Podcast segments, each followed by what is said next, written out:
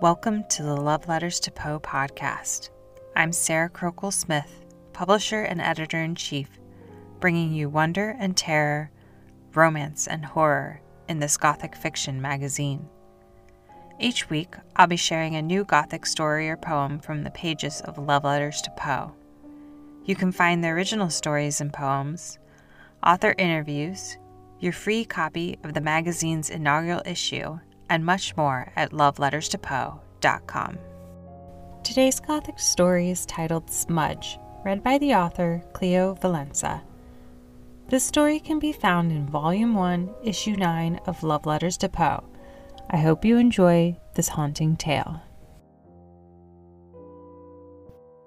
Smudge by Cleo Valenza. Laura paints her face on everything. There is nobody to stop her. Father is always away, and mother is now a kindly young poplar growing from the headstone of her grave. The nursemaid is fond of little Laura's art and lets her fill the tablecloths, the walls, the floorboards with her scribbles. For her 18th birthday, Laura is given the keys to the house, the termination of nursemaid's duties, and a dazzling array of oil paints and brushes. Laura attempts to paint the garden pond, the beech trees by the canal, the lustrous crockery, and the dimmed copper of the aspic molds. Her art, emboldened by a series of deferential tutors, is tolerable. The pond, the pond looks like a pond, and the kitchen pump looks every bit its massive, imperious self. She sends sketches to father, and he sends back his congratulations. He suggests that, now that his accomplished young lady has mastered this craft, perhaps he would consider mastering the old piano, or take up the patronage of un vrai artiste. Laura writes back to thank him and sends her dutiful love, but when the letter leaves, she takes her pruning shears and cuts every single one of the piano strings with snap, whipping her hands with vengeance at the release. Father's reply comes soon after. He has found a bohème for her, an artist complete with second hand gloves, debts to persons of ill repute, and talent coming out of his threadbare cuffs. He is sending the young man over with his hopes that his daughter will seize the chance to refine her skills as a hostess and a patroness. Laura has only a few days left to be Laura who paints, Laura who cuts the piano strings, Laura unchecked, she unfurls a blank canvas and cuts and trims it to a portrait. She stares out of the window at the dove grey hills and their treacherous green hollows, clutches her pencil, and as the light casts the outline of her head onto the easel, she draws that. She sketches herself from the back, half turned as if to someone calling her name. She doesn't sleep, eat, take tea, or answer calls. She piles paint on the canvas and scrapes it off again. Her hands are heavy and tired, but reckless with her tools. She paints her skin shadowy and warm, her hair thick and wild. The girl on the canvas has most of her face hidden, but the side of the mouth and the corner of the eye can be seen. They are Laura's own, watching over her shoulder with a defiant glare. Finally, she takes in her work, her tutors would have hated its obscure subject and misty lighting, the obvious likeness to its maker. It's ready, but she finds it too finished, too lifelike. Driven by a half superstitious, half sensual urge, Laura leans in and kisses the portrait right on the visible side of its plump, dark mouth. The kiss leaves a smudge, but she prefers it like this, incomplete. In the morning, the portrait is gone. The study has been tidied, the paint has been scrubbed off the floor. Laura doesn't ask about it. She puts on her mother's jewels and makes herself ready for her guest.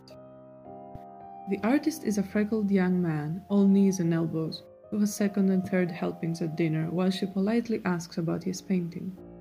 He has brought some watercolors as a gift and a portfolio of charcoal sketches of city life to show her. Laura studies them, she is jealous of each one, but doesn't show it. He looks at her as if about to eat her up too, and she can feel his heavy, starved gaze on her skin. I paint a little myself, she says. I'm sure, he obliges her. He throws about phrases such as accomplished beauty, gentle yet capable hands, and feminine gifts, and doesn't ask about her work. Laurie looks at his drawings and thinks of the medley of people who sat for him in bare rooms, of the richness of their hands and faces, the fluency of their gaze, and she feels a burning hatred. She wants to steal the, right, the life right out of him, all the streets that he walked, all the places he has seen. He mistakes her stony look for admiration, gets down on his knee, and kisses her hand while she averts her eyes. If she would grace him so and sit for him, he begins, bashful, but she refuses and gets up to leave. That night, Laura is roused by the sound of feet shuffling outside her room. There are muffled voices, a door opening and closing, then silence. She falls back asleep. During breakfast, the artist stares at her and blushes so hard that his ears glow. He seems too embarrassed to bring a fork, a fork to his mouth.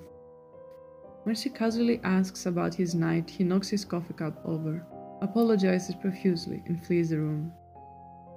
In the afternoon, they step out for a walk to look for paint worthy vistas.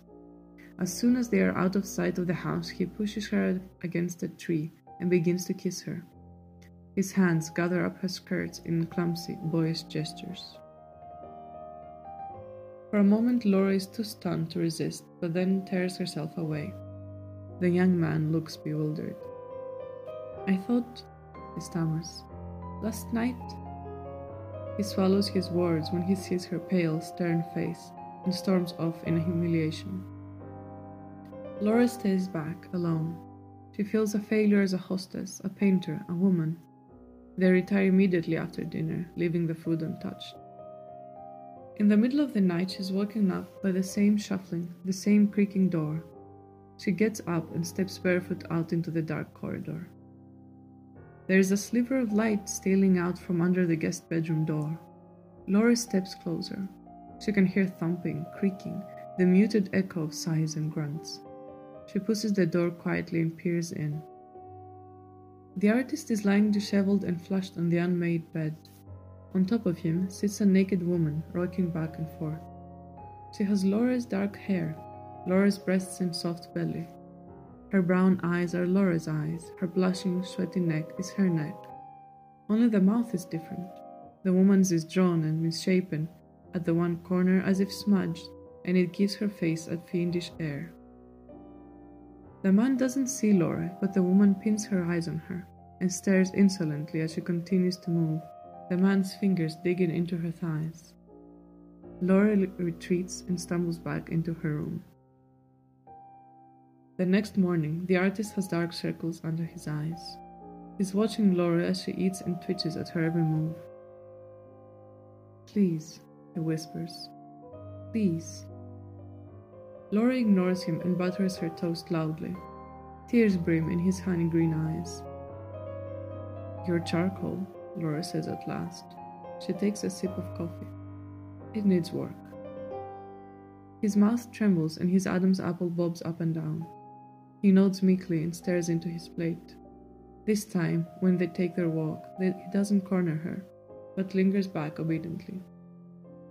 At dinner, Laura is lively. She talks, smiles, and eats hungrily, while he stares and doesn't touch his food. Laura sleeps peacefully that night. Even though the footsteps and the familiar sound of the door disturb her rest for a moment, she doesn't get up. She wakes up refreshed, late into the day, there are unusual sounds of a commotion in the house, doors slamming, but she doesn't want to rush. She dresses lazily while shafts of light warm her skin. When she steps down for breakfast, the table has been laid for one. She takes her time to eat and read her letters, then walks back upstairs into the guest bedroom. The room is littered with the remnants of the artist's work. Every single sketch and painting has been torn up or fed into the fire. The carpet is strewn with ashes, the bed is still unmade. The air is thick with cloying, heady smells. Laura opens a window and takes deep breaths, and her eye is caught by a scrap of paper at her feet. She picks it up. It is a quiet, the quick, rough drawing of her face in the artist's hand. Only part of it is visible in the fragment. One dark eye and half of a clever, smiling mouth, its corner smudged over. Laura laughs, kisses the, kisses the drawing, and rips it up. She tosses the scraps out of the window and watches them dance as they are carried off wildly with the wind.